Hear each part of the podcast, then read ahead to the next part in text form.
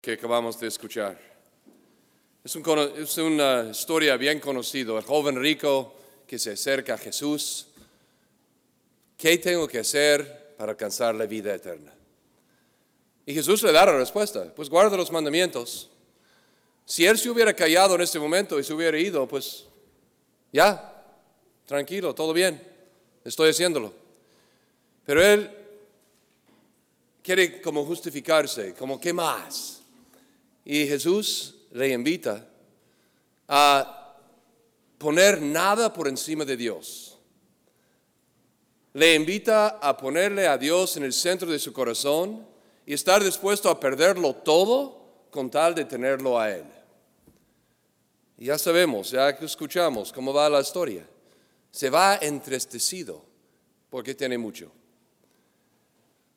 Su corazón no está plenamente ni en el cumplimiento de los mandamientos, ni en el servicio a Dios, sino en sentirse Él realizado por lo que tiene.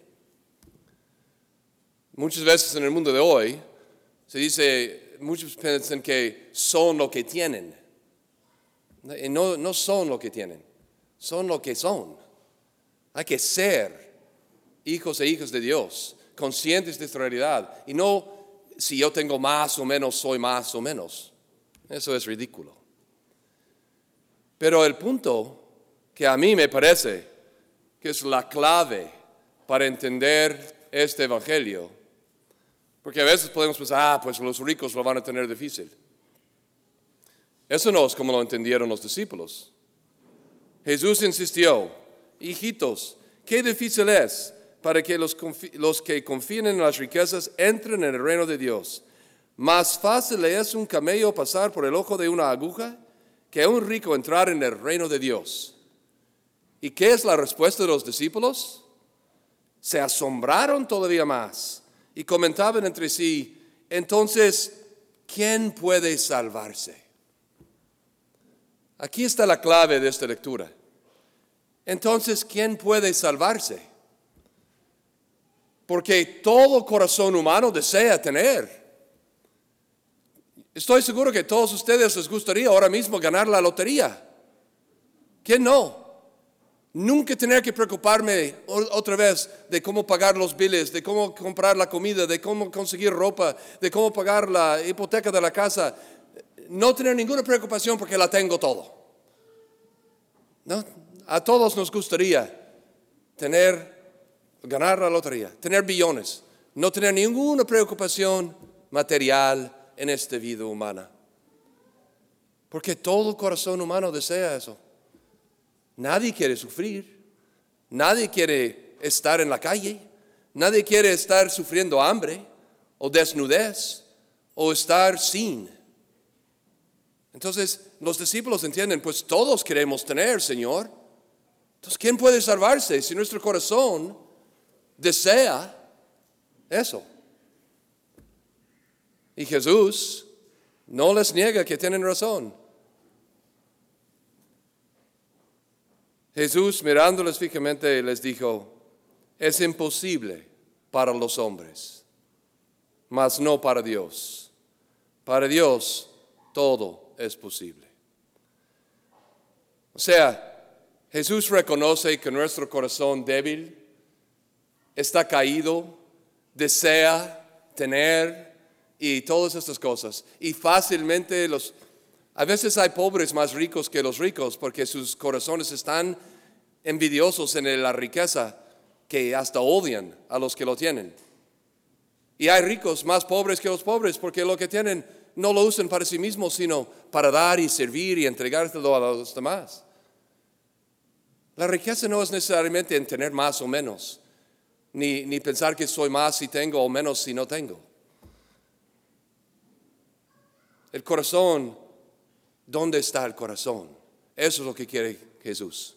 ¿Dónde está tu corazón? ¿Me amas a mí por encima de todas las cosas? ¿Estás dispuesto, como San Pablo, a considerarle a todo basura con tal de tenerme a mí?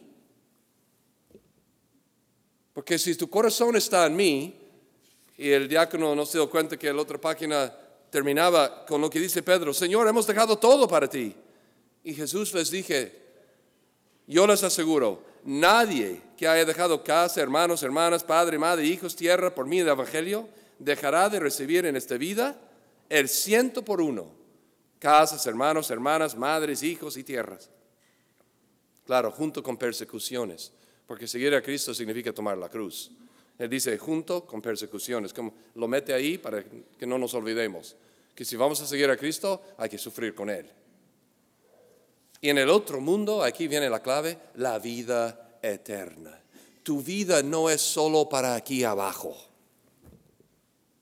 No vivimos solo para disfrutar ahora la buena vida un rato y luego morir y cambiarnos en cenizas. Y se acabó. Si es para eso, pues vámonos de aquí, a disfrutar lo que podamos. No, no, no, no, no, no es para eso. Estamos destinados a vivir eternamente.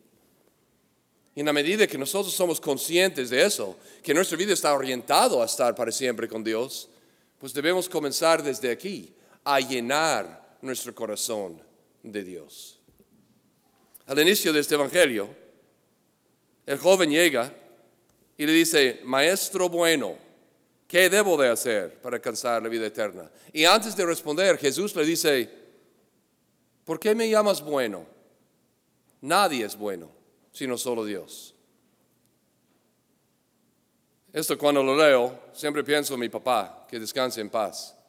Porque siempre cuando nos despedíamos, él siempre decía en inglés, be good, que sea bueno, be good. Y yo un día, ya cuando tenía como 16, 17 años, después de haberle escuchado decirnos esto, antes de ir a la escuela, antes de ir al trabajo, antes de ir donde fuéramos, siempre decía, be good, sea bueno. Y le pregunté, papá, ¿por qué siempre dices, sea bueno? ¿Por qué no dices, sea santo? ¿Por qué no dices, haz cosas grandes? ¿Por qué no dices uh, otra cosa? Y él decía este texto, porque en el Evangelio Jesús dice que solo Dios es bueno. Entonces cuando te digo que sea bueno, estoy diciendo llena tu corazón de Dios. Estés llena de Dios, que Dios ocupe el centro de tu corazón.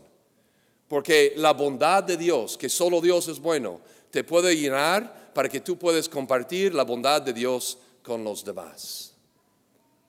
Entonces, ah, entendiéndolo así, pues ser bueno entonces es un reto. No es, ah, ser bueno, no.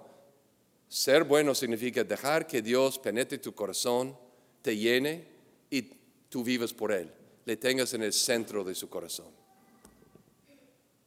¿Dónde está tu corazón? ¿Está en el cheque que va a llegar al final de la semana? ¿Está en el nuevo carro que acabas de conseguir? ¿Está en la casa que deseas uno más grande quizá? ¿Está en las cosas materiales que pasan, que terminan? Porque toda la comida se pudre, tarde o temprano. Todas las cosas, las casas que construimos tarde o temprano, otros las remodelan, porque las cosas de este mundo pasan. Si mi corazón está en estas cosas, entonces está en el lugar equivocado. Si mi corazón está en Dios, entonces todas esas cosas, mi carro, mi casa, mi ropa, mi comida, mi cheque, tiene sentido. Porque estoy viviendo usando de las cosas materiales para el bien y la gloria de Dios y el bien de los demás. No hay que despreciar los bienes materiales, pero no hay que convertirlos en mi motivo de vivir. Hay que vivir por lo que vale la pena, que es esencial, que es eterno. Y luego todo lo demás, como dijo Jesús a Pedro, si, si pongas a mí en el centro, tendrás todo lo demás, el cien por uno y la vida eterna. En la primera lectura escuchamos a Salomón, el boy, el joven niño rey. Llegó a ser rey muy joven. Entonces tenía miedo. ¿Cómo voy a gobernar ese pueblo? Entonces él rezó a Dios. Y Dios le dije, pídeme lo que quiera y yo te lo daré. Y Salomón no pidió riquezas, no pidió bienes materiales, pasajeros, tontos. No, pidió sabiduría para poder gobernar al pueblo en honor a Dios, para la gloria de Dios. Y el Señor le dice, porque pediste eso, y no las riquezas y cosas para ti mismo, Te daré la sabiduría y te daré todo lo demás. Porque tu corazón está donde debe de estar. Y Salomón dice, que vamos a escucharlo, no se compare las riquezas, la sabiduría no se compare con nada, ni con la piedra más preciosa. Todo el oro junto con ella es un poco de arena. La plata es como lodo en su presencia. La tuve la sabiduría más que la salud y la belleza. La prefería la luz, porque el esplendor de la sabiduría nunca se apaga.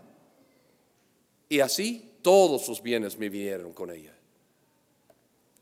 Si nosotros ponemos a Dios en el centro de nuestro corazón y buscamos vivir por Él, lo demás viene por añadidura. Si tengamos más o menos, el pobre que tiene a Dios en su corazón vive feliz. No le importa que el rico está en su yate en el centro del mar, porque él está en el yate del amor de Dios, amando a los que están en su entorno y disfrutando la vida. Y el rico que tiene a Dios en su corazón no busca despifilar a, sus bienes, sino los usa para el bien y servicio de sus hermanos.